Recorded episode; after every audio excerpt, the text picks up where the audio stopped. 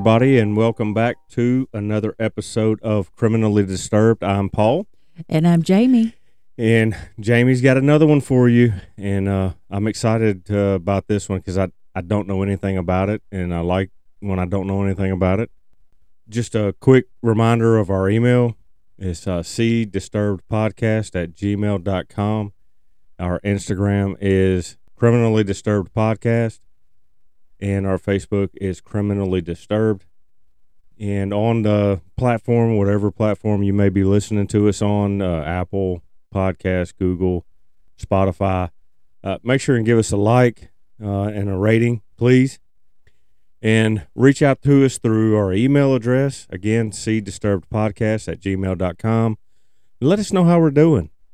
And uh, let us know of any content that you would like us to cover we try to uh, you know pick our stories based on you know just kind of what we find and Mhm. things or or sometimes even current events things that may be going on uh, as with the clarence dixon case uh, and the deana bowdoin case Mhm.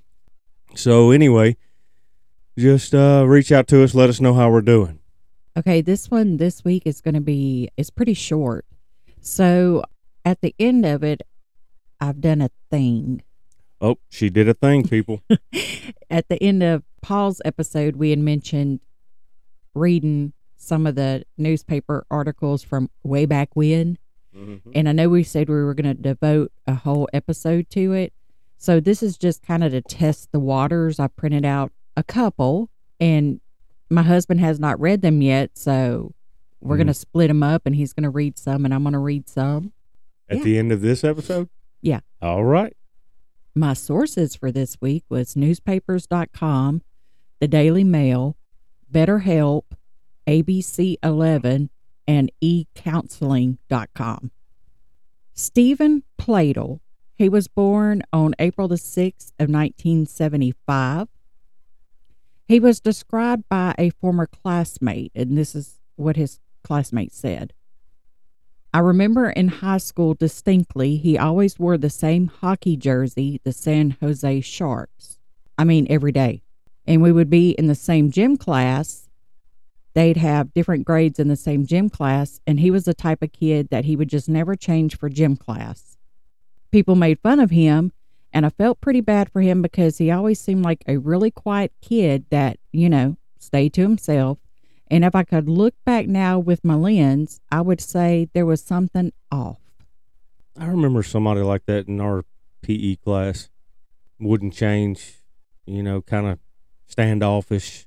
And I don't really have anything to say about somebody not like changing for PE because I mean, that's like an ick age. It is. You're right. I mean, you don't know. You kind of you're at that age where you don't know a whole lot about your body and Right. you know and things, and uh, you're just trying to figure things out. And if you're insecure Yeah. about parts of your body, Yep. I mean, so that's really not saying anything. Yeah. But, anyways, so in 1995, when Stephen was 20, he met 15 year old Alyssa Garcia in an internet chat room. Oh, the chat rooms. Wait, 1995. Uh huh. I rem- Oh man, you talk about some dial-up internet and AOL was a thing back then. Yeah, I remember those days. And you had to tell people you can't use the phone. That's right. Yep. And getting messages out and receiving messages Took took forever. forever. Yeah. I remember those days. They exchanged messages, love letters, and Stephen visited Texas to begin an underage relationship with her, despite the disapproval of Alyssa's parents. Because Mhm. remember, he's 20, she's 15. Yeah. She eventually ran away from her home in San Antonio and moved in with Stephen in New York. Damn. Alyssa became pregnant at 16. On January 29th of 1998, Alyssa gave birth to their daughter Denise. Okay. We have two daughters that were born in 98. We do and I was born in 75. Oh, I didn't even catch that. Yeah. Oh, okay. Alyssa said that Stephen didn't bond with Denise. He would yell at Denise, brutally pinch her until she was black and blue, and cover her mouth when she cried. Eventually, he started to place Denise in an ice chest. Sometimes he would shut it all the way, and sometimes he would crack it open with a blanket. And Alyssa decided to put Denise up for adoption, and Stephen agreed. Which at this point, That's the decision that you made, though. That's the decision. well, it's like she said, she was six now. Well, now she was 17 when Alyssa was, uh, not Alyssa, she's Alyssa. She was 17 when Denise was born. She had ran away from home. I mean, her, her family's way back in Texas. I, I mean, but, but still, she can't call them. I mean, I don't know because I don't know if it was kind of one of those things where, oh, you leave here, you're not coming back, or something like that. Go back home. Yeah, that would have been the best. Yeah. The decision to put your child up for adoption because the father's abusive, that's the, you know, it's the wrong decision in my eyes. I'm sorry. Well, I mean, at least she did that, Well, that's true. At least she got the child out of the situation. right? She had to do something, but, you know, was that shouldn't have been the first choice. Alyssa and Stephen would marry in 2006. They had a daughter in 2007 and another daughter in 2012. Alyssa said for a while she thought that Stephen was getting better because he didn't treat their two daughters the way he treated Denise. Stephen was still violent and angry, temperamental and unpredictable. His outbursts would typically involve tossing around furniture and punching walls. Once, when a neighborhood cat crept into their garage, Stephen beat the cat to death with his hands and some tools. He then put the dead cat in a trash bag and threw it in the garbage. He needs his ass whooped. I mean, he's got he's got some issues going on. Right? When one of their daughters was three, she wet herself. Stephen made her wait in the bathtub in her urine covered clothes for hours until Alyssa came home from work. And he would often call one of their daughters, who is autistic, a retard to her face. Are you kidding me? Mm-mm. I and here I was. I thought she was going to be giving me a break from being pissed off at these people. So let's go to Denise. Denise would be adopted by Anthony, who we're going to call Tony, and Kelly Fusco from Wingdale, New York. Tony was in the U.S. Coast Guard for 30 years before working as a correctional officer at Federal Correctional Institution for Danbury, Connecticut for 20 years. Go, Tony. Damn. After retiring, he worked part time as a security guard for Securitas at the Cricket Valley Energy Center in Dover Plains. Kelly was a secretary for the town of Dover's land use department. It was said that Tony devoted himself to the people around him. When they got Denise, they changed her name to Katie. So Okay. from here on out, she's going to be called Katie. Okay. The Fuscos were devoted to Katie. She was an artistic child who began drawing at a young age. She once said, A pen and something to draw on became a safe place for me. Ink became my weapon against rules and regulations. There wouldn't be a corner in a classroom or park that didn't have a secret little character living on it. Ask an artist why creating is important to them, and they won't ever stop giving out reasons. To be short, for me, a life without art is no life at all. Now Katie was born in 98. Katie loved all animals, and she had a special fondness for rescuing stray cats. nasty.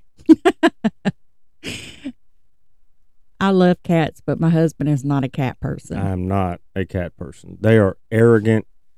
They they, they just anyway. They're they're just arrogant. So Katie finds out that she was adopted, and she contacted Alyssa and Stephen on social media in 2015. Bad idea. Yeah, they finally met after Katie graduated from high school in June of 2016.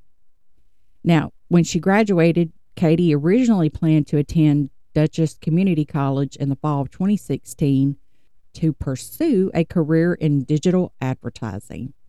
Because it was said that she was like a really good artist. She created comic strips and stuff, and everything I read about her said she was really good. That's cool. So she had a, a good future. Yep. Instead of going to college, she moved in with Alyssa and Steven instead. No. Yes, she did. She did. No. When Katie moved in, Alyssa and Steven were already discussing separating. Because by this time Alyssa had done had enough of his bullshit. He don't work. Alyssa's the only one working.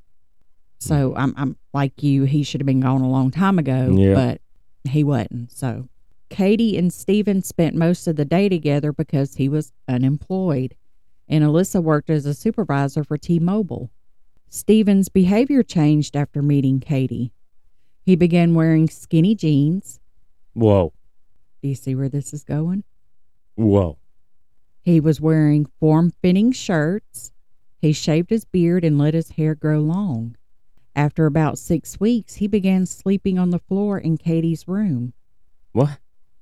When he did it the second time, Alyssa confronted him and he told her it was none of her business. Okay. I just I don't even know what to say. I didn't know what to say when I heard about it. What about these two characters, Alyssa and Stephen, does Katie, formerly Denise, find appealing enough to want to move in with them? I don't I'm- know. I mean, what story could they have given her? I have no idea. You know what I'm saying? Other than just the excitement that it's her birth parents. And I'm not saying that Alyssa was a part of that deception, right. but I mean, I'm just trying to figure out what, how did it lead up to, oh, I'm going to move in with my birth parents after these people, these other people raised me, Mm-hmm. Gave me a good life. gave me a good life Mm-hmm. and things. I, I mean, I get the whole birth parents thing, but it's like you have a chance to go to college. You've got, Mhm. you know, all this in front of you, and you throw all of that away. Yep. To go back to the people that gave you up For a reason. for a reason. right. Did they ever say what that reason was? Alyssa did pull Katie to the side and tell her the reason why they put her up for adoption, but Alyssa said that Katie was just like, "Hmm, whatever. And that was before she moved in. I don't know if it was before she moved in or after she moved in and Alyssa started seeing some of the changes. I don't know. She never said when she actually said Right. it to her. Yeah. Wow. And Katie just blew it off. hmm Wow. Which, for her to blow it off, I mean, she might have thought that Alyssa was lying. Stephen might have already started manipulating her and telling her, oh, well, we had to put you up for adoption because of something Alyssa did. You know what I'm saying? Man, that's just I don't know. I don't know what their conversations were. So, wow. so in November of 2016, Alyssa and the two younger daughters move out. Alyssa filed for divorce. Katie stays with Stephen.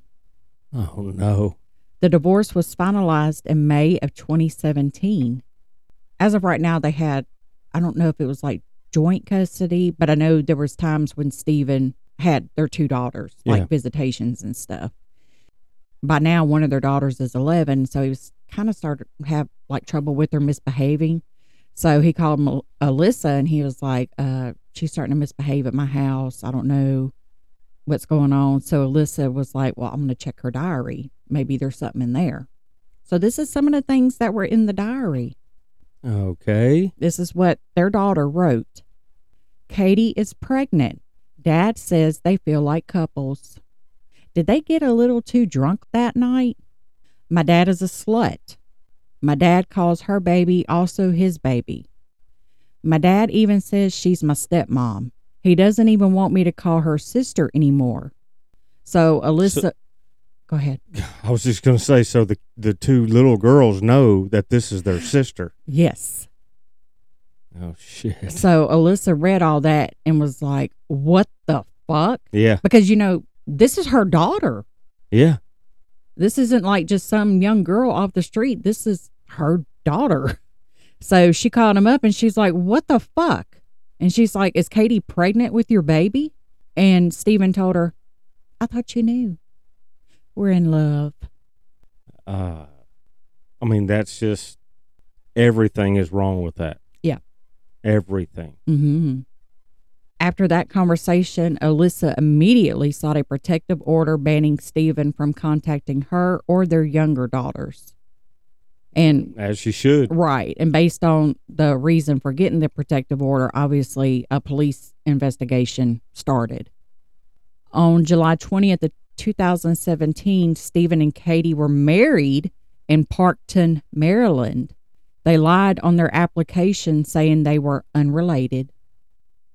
They used the name Katie, and she used her adopted parents. Uh-huh. This is where the counseling and stuff comes in. Genetic sexual attraction. I didn't even know that that existed. I didn't either. Genetic sexual attraction is a term used to describe adults who meet for the first time and are attracted to each other, but who are related to each other by blood. The term was first used in the 1980s to describe the attraction that may exist between adoptees and their newly discovered relatives. This phenomenon is believed to be caused by several factors, most notably basic human attraction and a lack of the bonding with family members that typically occurs in the early stages of one's life. Sexual attraction between relatives who grow up together is virtually unheard of unless they live, unless they're like the wrong turn people. Um, and this could be due to the Westermarck effect, which is an aspect of human evolution that works on a subconscious level to prevent humans from engaging in inbreeding. The mechanisms underlying the Westermarck effect are currently unclear. So, there's some people that are like proponents of this that there is a such thing as genetic sexual attraction. But there's also people out there that's like, no, this is not a thing. So, this is the opinion of those that are, this is not a thing. Critics of this hypothesis point out that there is no scientific studies to support this theory and refer to it as pseudoscience. And pseudoscience refers to theories that are deemed to be scientific, but that are unable to be proven with the scientific method. Opponents have refuted that genetic sexual attraction is a scientific ploy to make incest seem less forbidden and point out that publications have not been legitimate or based on fact. In addition, opponents of this notion state that although sexual attraction between blood relatives may genuinely exist, it should never be acted upon or encouraged.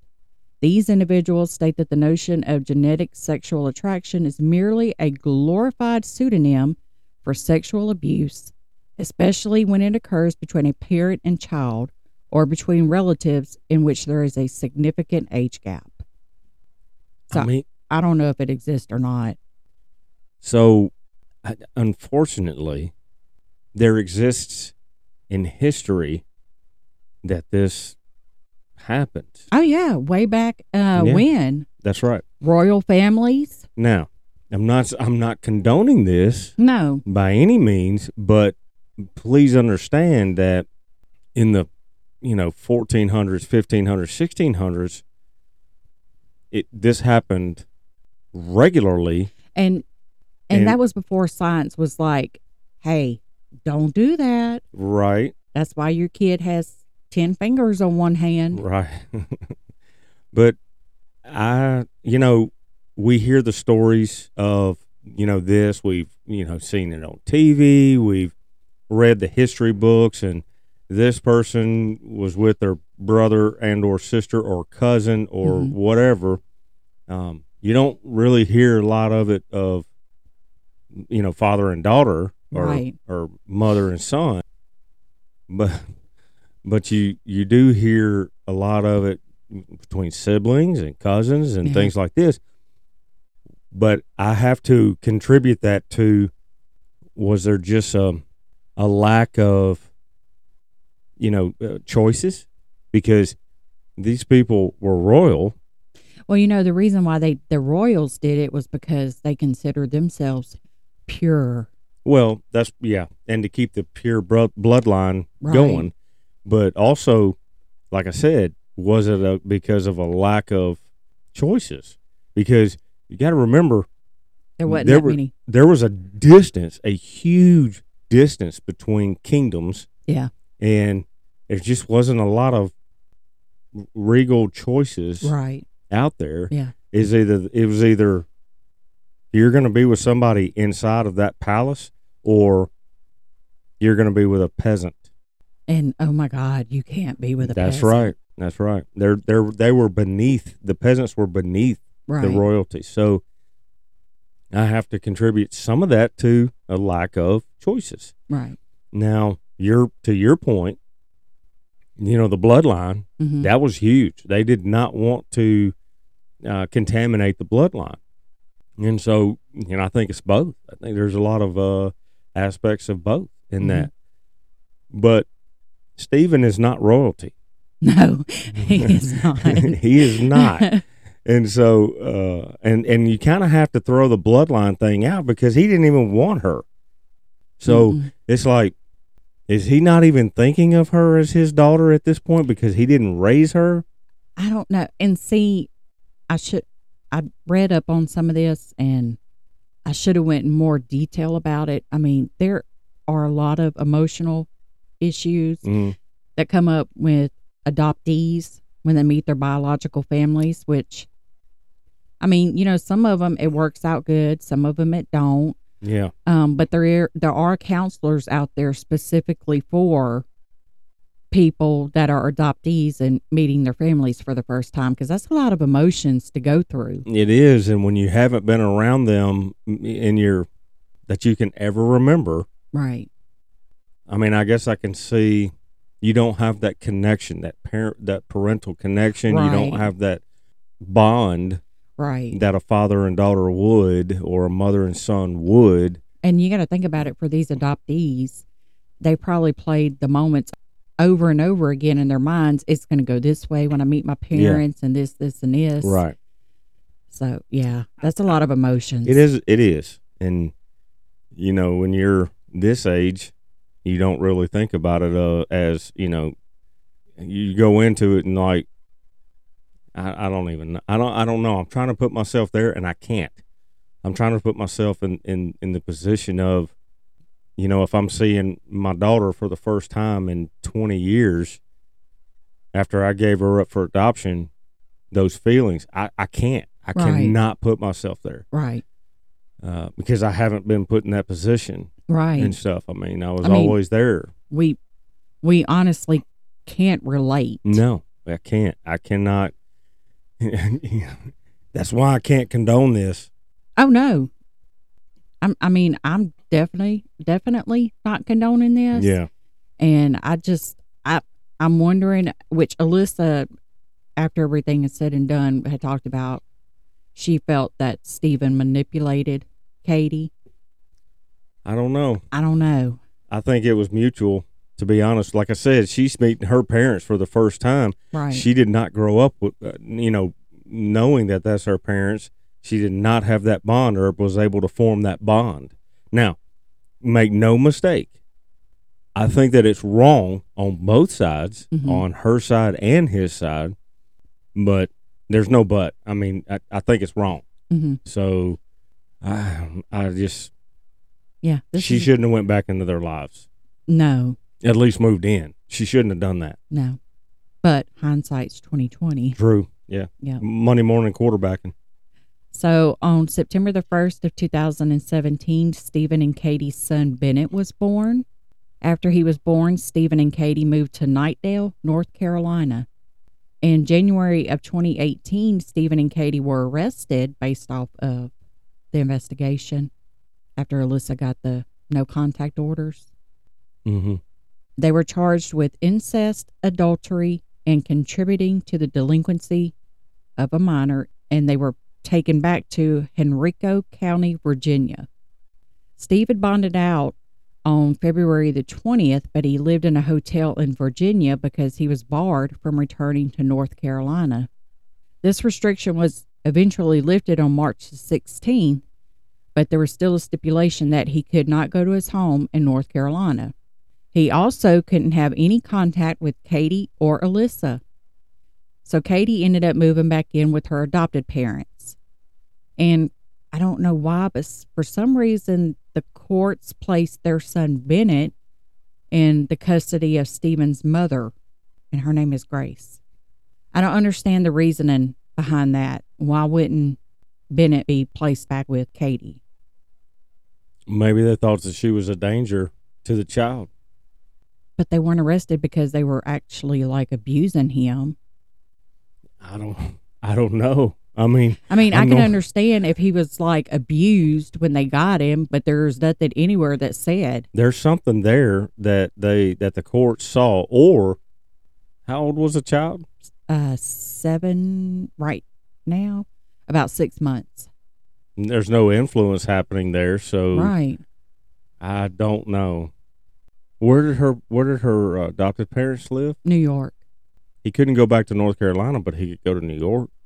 who's Stephen? Yeah, he could go back to north carolina eventually but he couldn't go back to their house their house. Okay. yeah and his mother grace lived in north carolina Well, I wonder why they did take the baby away from Katie. i don't know That's kind of odd. because like i said there was nothing anywhere that said that he was abused or anything so yeah, to me that would have been a reason but right.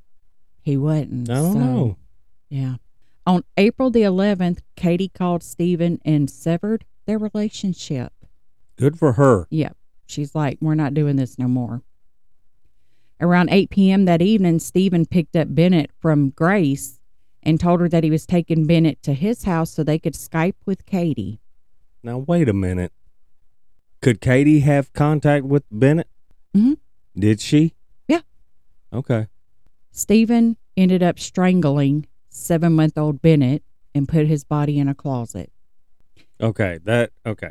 I mean, you just like slapped uh, all of us in the face with that. I mean, that's that's horrific. That is very horrific. I'm not done. Please be done. Stephen then called Grace around midnight and said that he was taking Bennett to see Katie the next morning. He then drove over 500 miles and watched the Fusco's home from the parking lot of a nearby liquor store. He called Grace and told her that he and Bennett were almost to Katie's house. So he's still playing like, oh, I'm taking Bennett to see Katie. So Katie and Tony Fusco left the house early that morning so that Katie could clean her adoptive grandmother's house in Waterbury, Connecticut, because from what I understand, it was like right over the state line. Okay. When they reached a stop sign in New Milford, Stephen pulled up beside their vehicle and fired several rounds from an assault type rifle that was similar to an AR 15.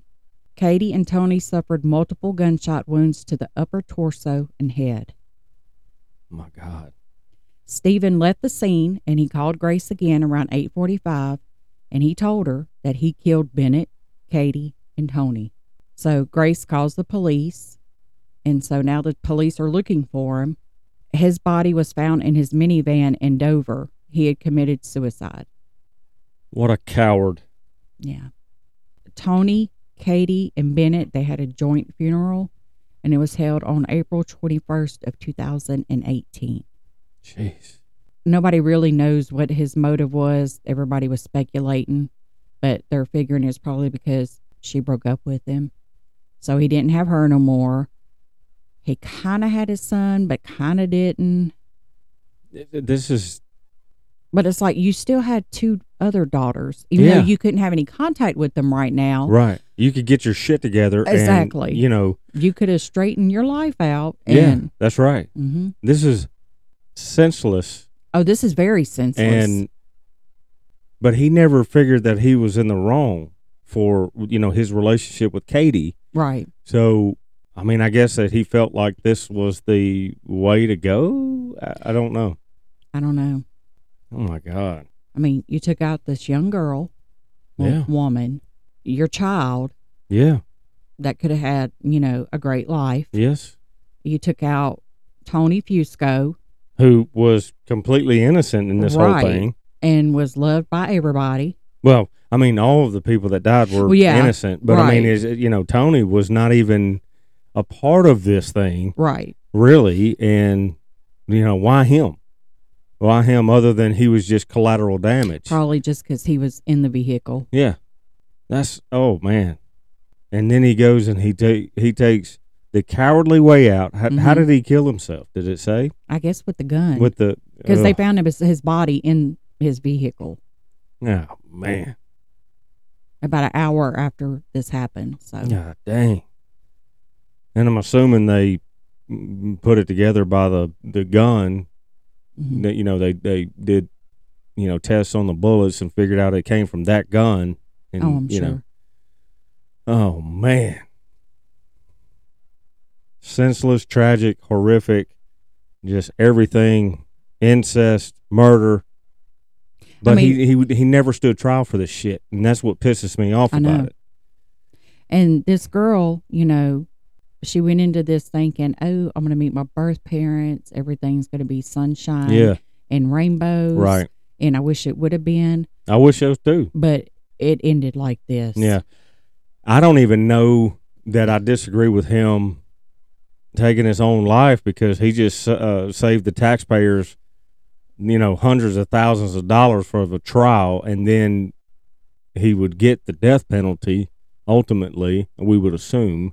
But if you were that upset about it, why not just take your own life and leave everybody else alone? The, that's right. But Let it's, them it's- have their lives. Right, and that's it's just one of those things where it's like if I can't have them, nobody can. But dude, that's just selfish. That's very selfish. You know, I mean, that baby was the innocent of the innocent, Right. and there was no reason behind. there was no reason. I mean, there was no reason to take any of their lives. But for that one though, there was really no reason. he wasn't right. No. Mm-mm. So did he suffer any kind of mental illness? It- nothing. It was never said. And I tried to go back to find like more stuff from his childhood to see his how his childhood was. Girl, Yeah. There was nothing. Grace. I mean, his mother. You know, you, you didn't see anything news wise that she came out and said he suffered from this or Nope. he had this injury. Nope. Wow. Mm-mm. I, I just I can't get on board with something like that. Right. I, I, just. But like I said, he did the taxpayers of some state or county uh, a justice by doing himself. I don't even know where his trial would have been because Yeah. the baby was killed in North Carolina. Yeah. Tony and Katie were murdered in Connecticut. Well, he would have been tried in And- both. He took his life in New York. Yeah, he would have been tried in both North Carolina and Connecticut. That's true. So he probably would have had two death penalties. Three. Yeah, three. So So That's- that's that's insane. Now look, one of the things that I do want to say about this, you did mention, and I'm, I'm glad that I'm not glad that you did, but uh, I mean you did.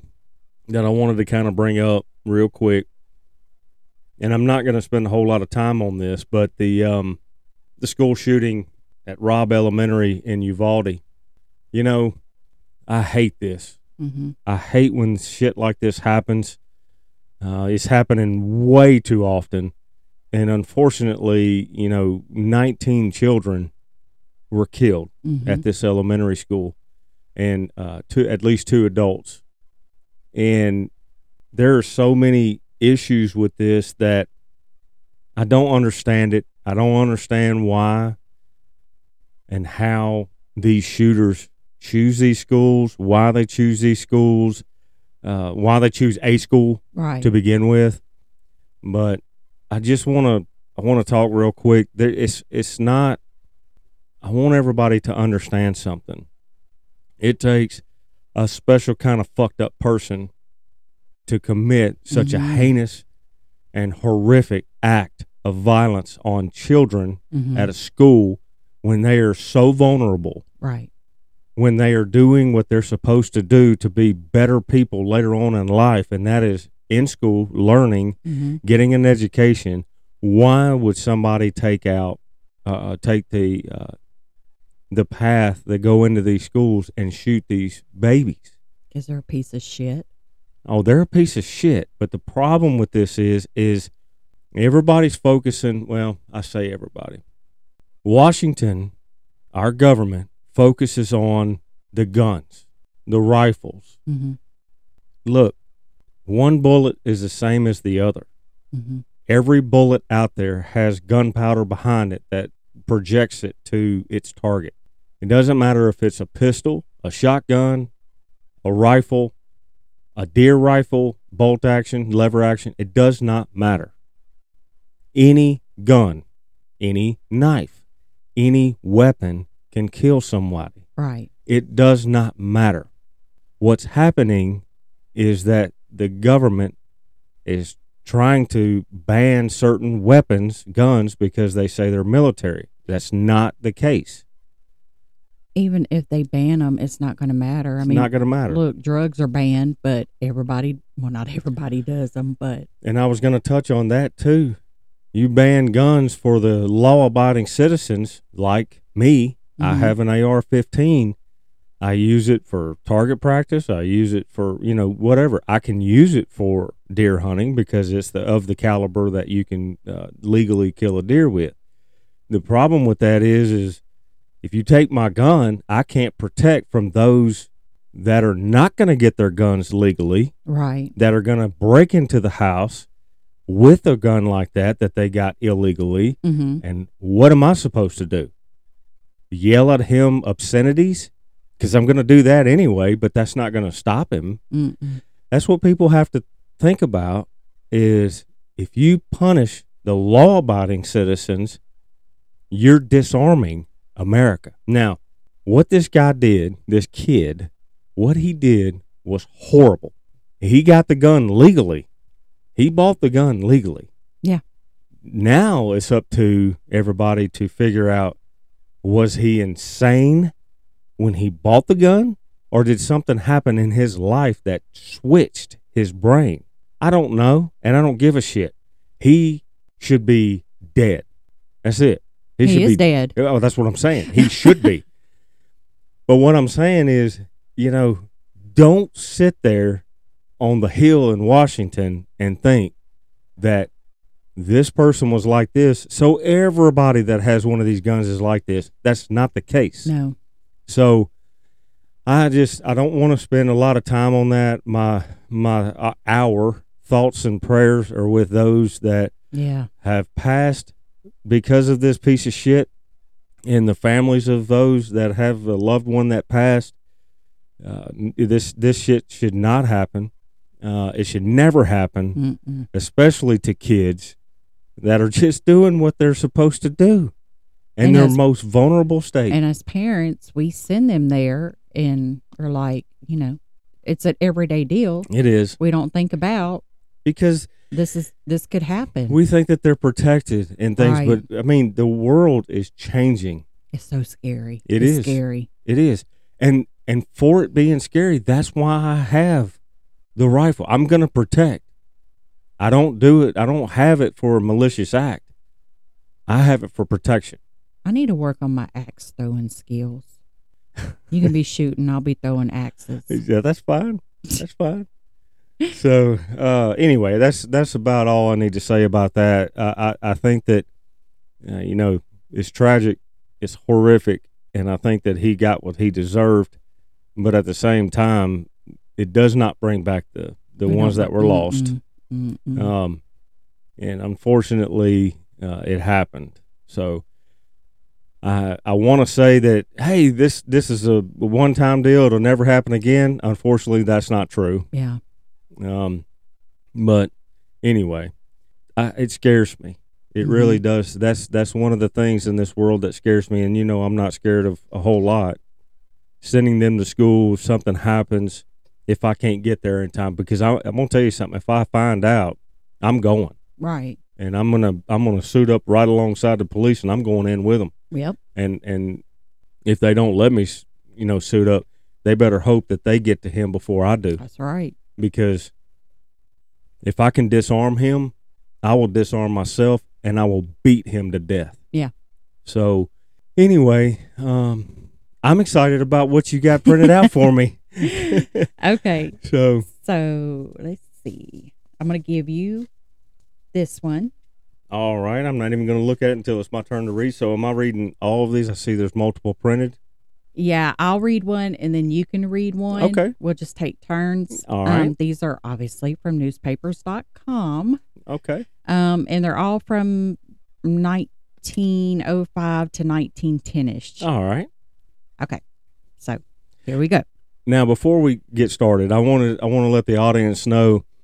Look, let us know what you think about this. We we kind of were thinking that we may be able to do this as a as an ongoing episode on its own. Yeah. Every know, so often. Every so often, give you a bonus episode. yeah, because it's crazy the shit they put in the Mm-hmm. newspapers back then. Right. So, let us know what you think about these. Okay. Ready? Yep. Title Professor declares that college woman has not made good. Okay. Okay. Professor Leslie J. Tompkins of New York University, president of the National Conference of College Graduates, is responsible for the statement that the college woman, quote, has not made good.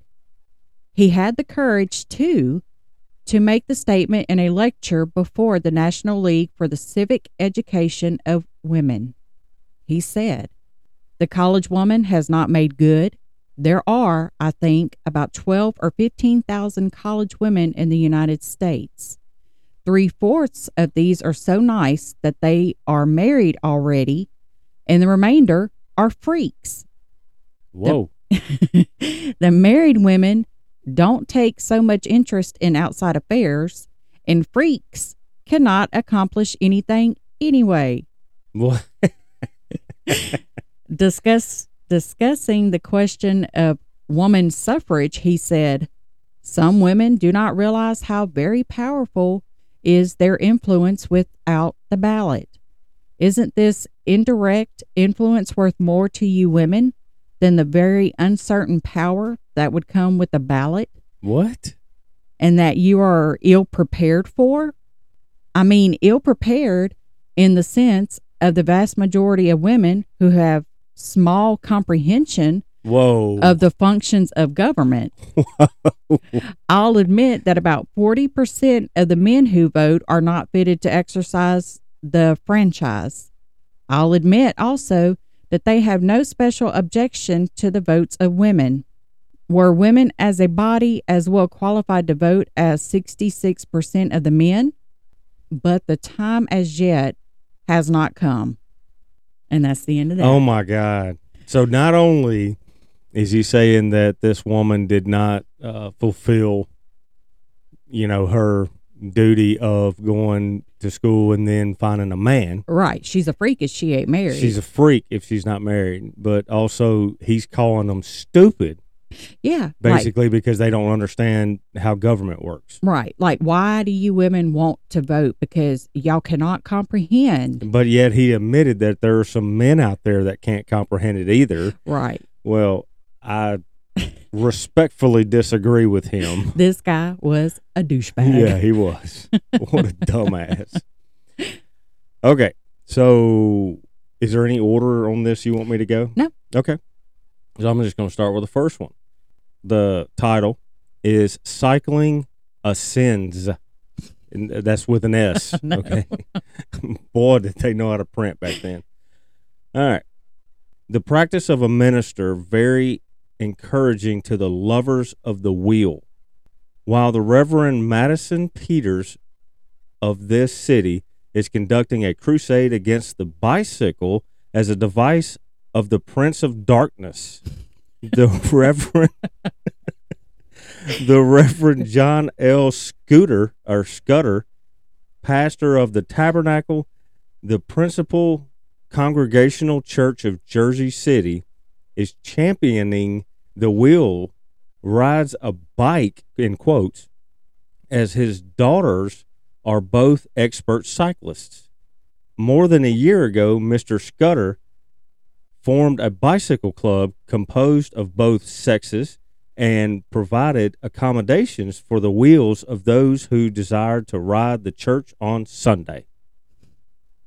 But that other preacher said that bike is the devil. It is, that's right. Uh, take it from Bobby Boucher's mama. Everything is the devil. So that's crazy. That I guess because they decided that they're going to ride the bike on Sunday, that the bike is the devil. I guess. I, oh man. yeah. Okay. Title preacher starts war against hobble skirt. Says women, oh, excuse me, says woman who wears such sar- sartorial travesty should be spanked. Whoa. A Who, cr- who's going to do this spanking? I wonder. I have no idea. A crusade against the hobble skirt has been started by Reverend Peter Henry, pastor of the First Reformed Church of Groveville, New Jersey. Among other things, he has issued an edict that no woman wearing such a dress shall be admitted to his church.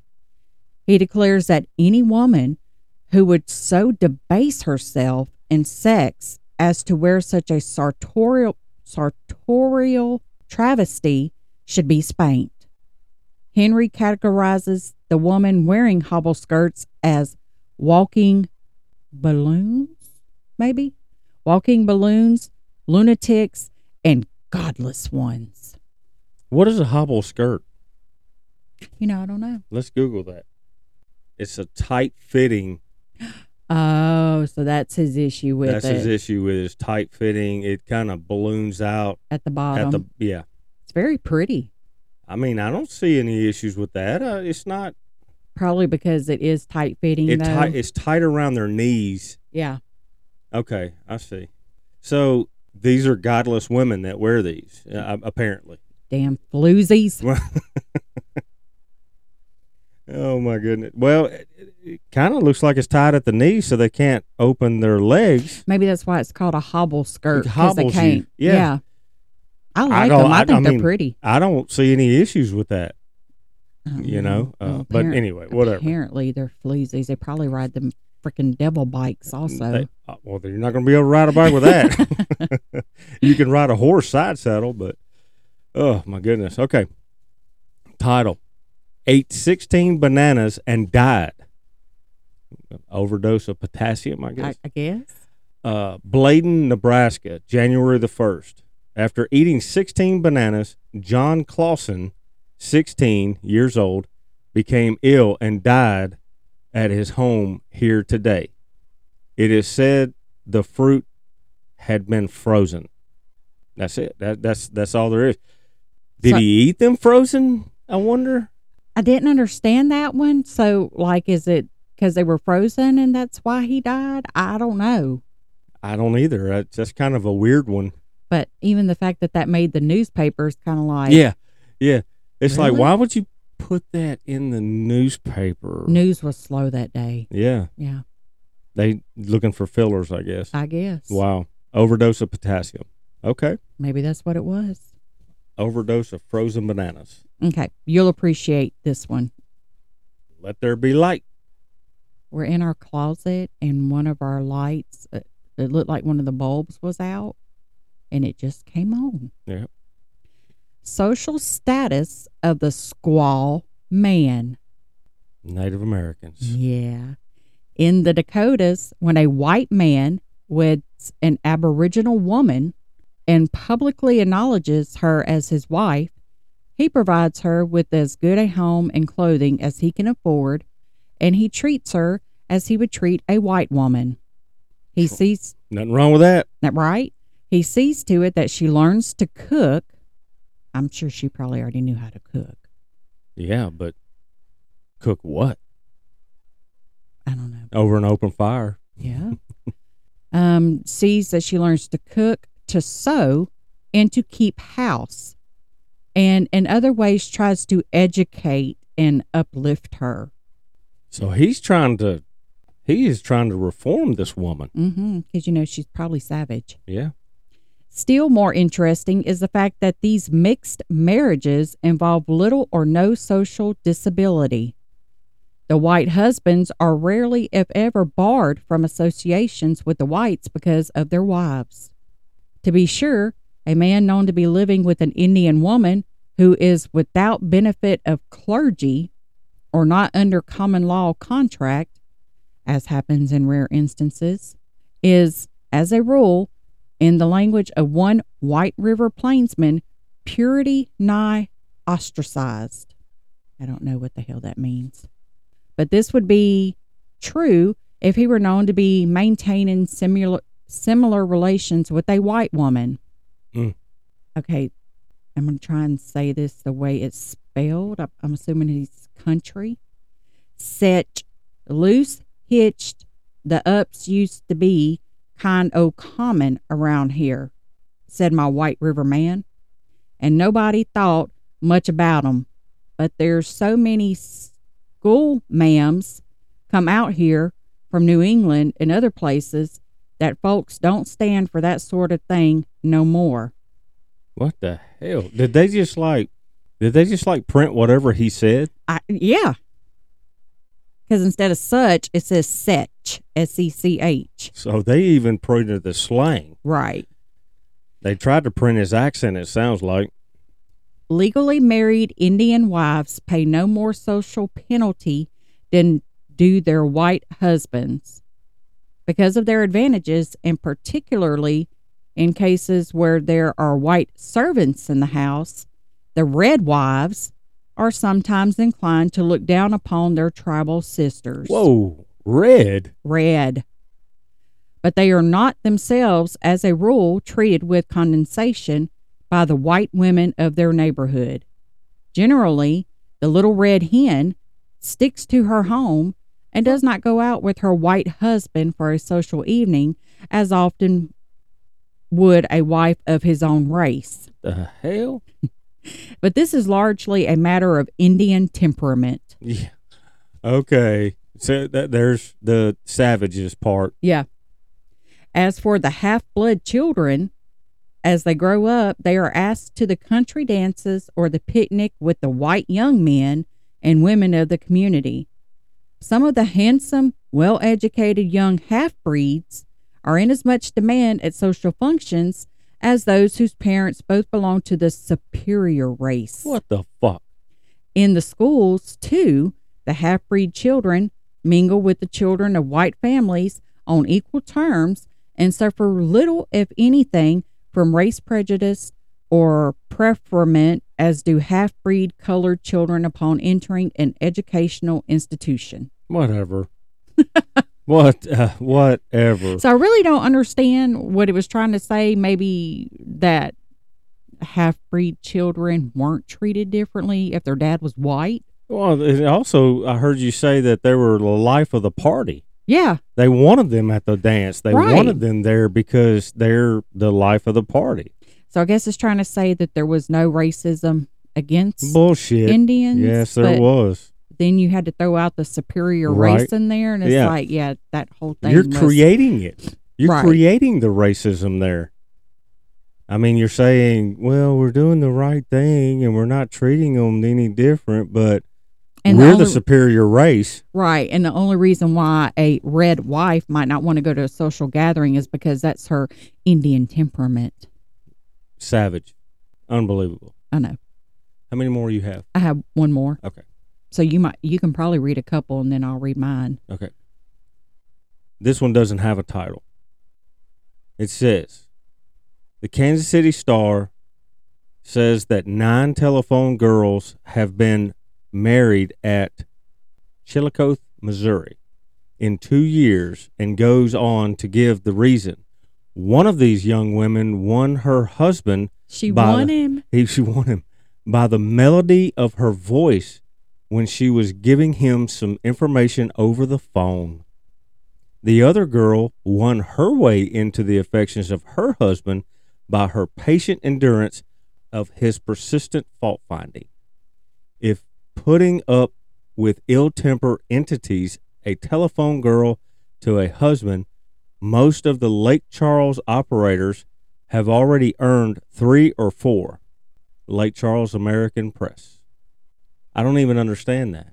I guess they're saying that I guess people in Lake Charles were fault finding and so therefore they should have done found three or four husbands, the telephone guess. girls.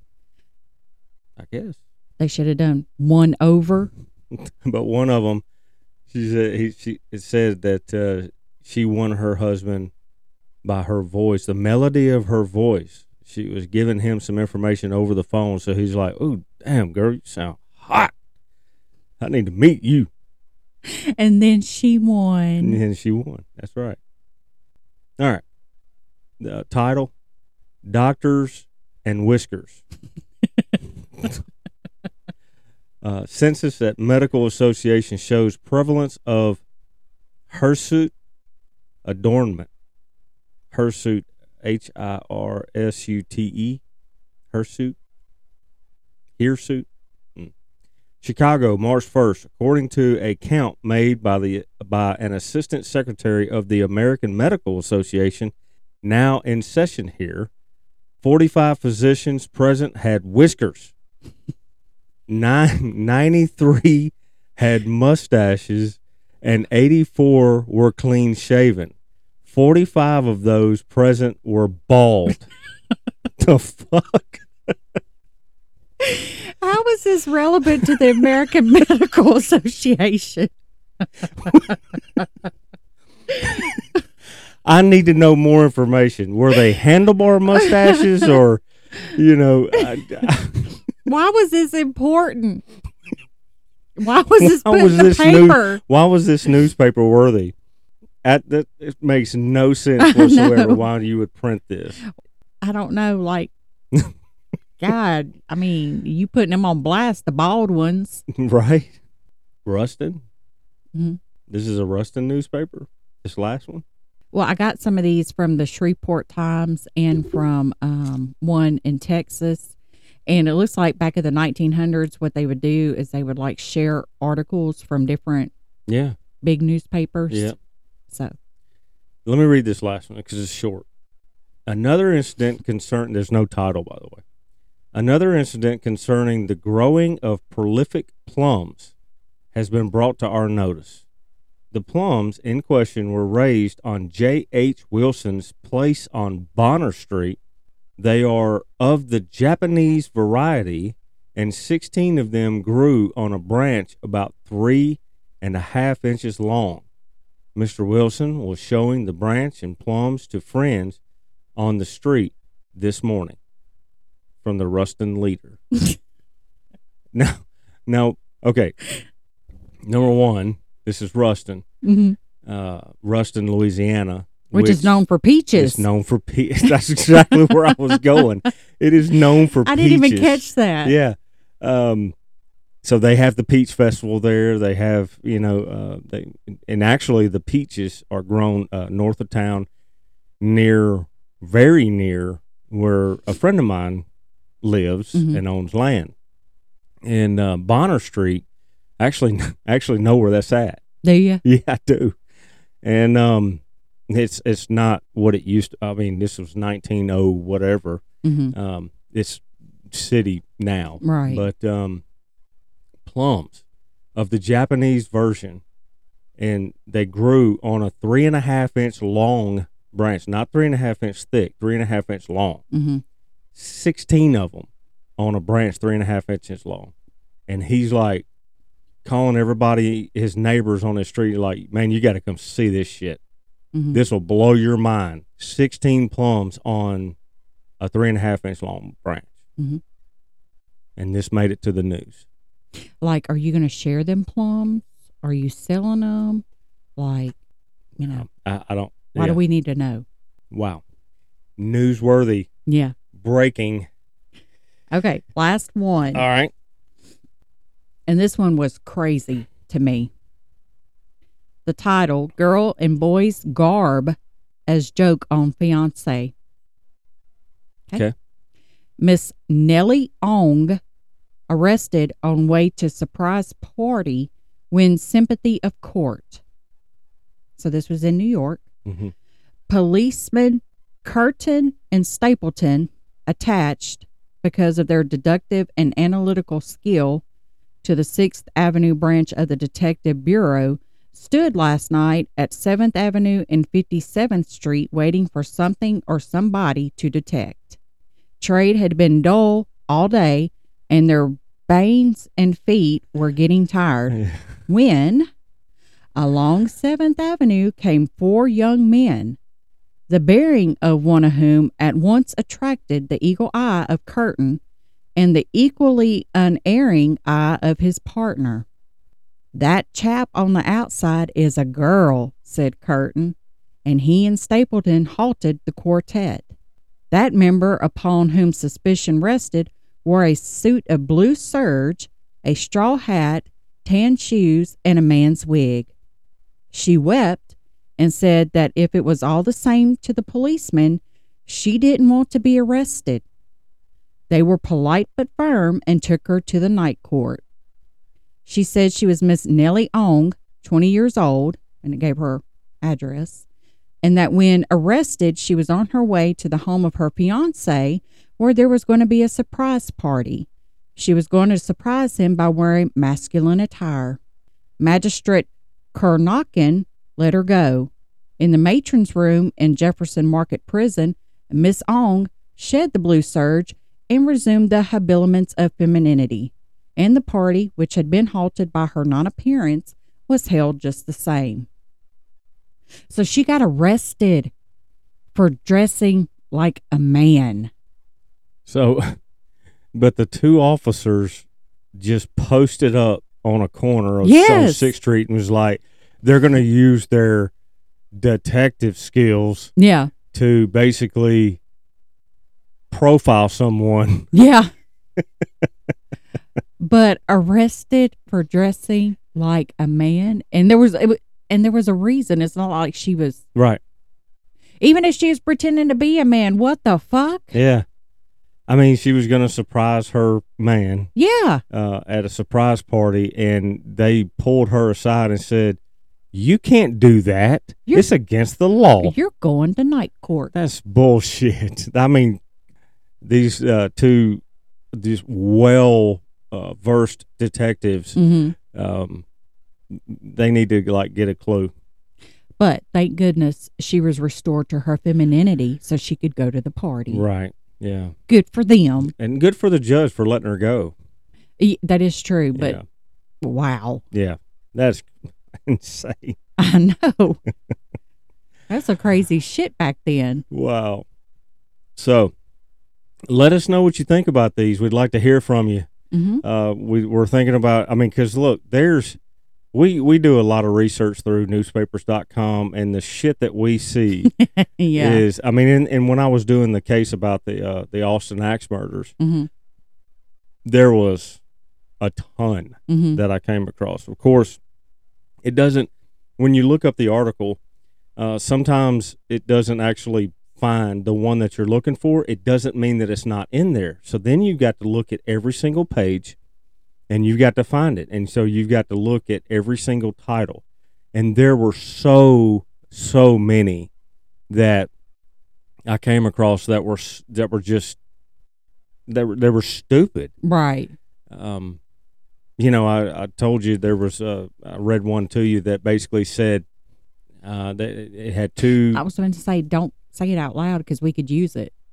Well, I read it. Oh, you read it in the episode? yeah, I did. Oh, I thought you were talking about the one that No, I read after the episode. Never mind. there was it was preceded by two deaths, yeah. and then it was it was this guy thinks that his table was better than any other one out there. Try him. Yeah. It was like that was just kind of randomly thrown in there. Mhm. You know, there was no methodology to it at all. So, uh, and then this guy's bragging about his quality of table, and it's like, really? hmm I mean, nowadays we have social media, we have, you know, just so many different forms of communication. And so a lot of these things, all of these things don't make it to the newspaper anymore. Right. And so, uh, by the way, are they still printing newspapers? They are. I don't even know hmm uh, news is at our fingertips and things, and so uh, you don't hear about these things anymore. So let us know what you think. We definitely are looking at trying to maybe even do a spinoff to this and and see if uh, something kind of takes. But we want your feedback on it. Yeah. Some of these were funny. Some of these are stupid. Uh, some of them should should have never been put in the newspaper at all Right. but uh, let us know what you think. Uh, again, our email address is seeddisturbedpodcast at gmail.com. I'm trying to get, uh, we're trying to get another one out um, as soon as possible. We still have some editing to do on one of the ones that's already recorded. So bear with us. Uh, again, we have a lot of things. Uh, you know, Jamie and I both work full time, and it is hard, especially with the kids and things that uh, we're, we've been dealing with. So But we're not complaining because I love doing this. she does, and I do too. I love doing this with her, and I can't think of anybody else I'd rather do this with. Uh, so Well, I still don't know how to make bread. that's okay. that's okay. You know how to buy it though. I do So, know how to buy it. That's fine. That's fine. So stay tuned for those, and uh, until that next episode, I'm Paul, And I'm Jamie. and please join us next time. And remember to stay disturbed. Bye. Bye.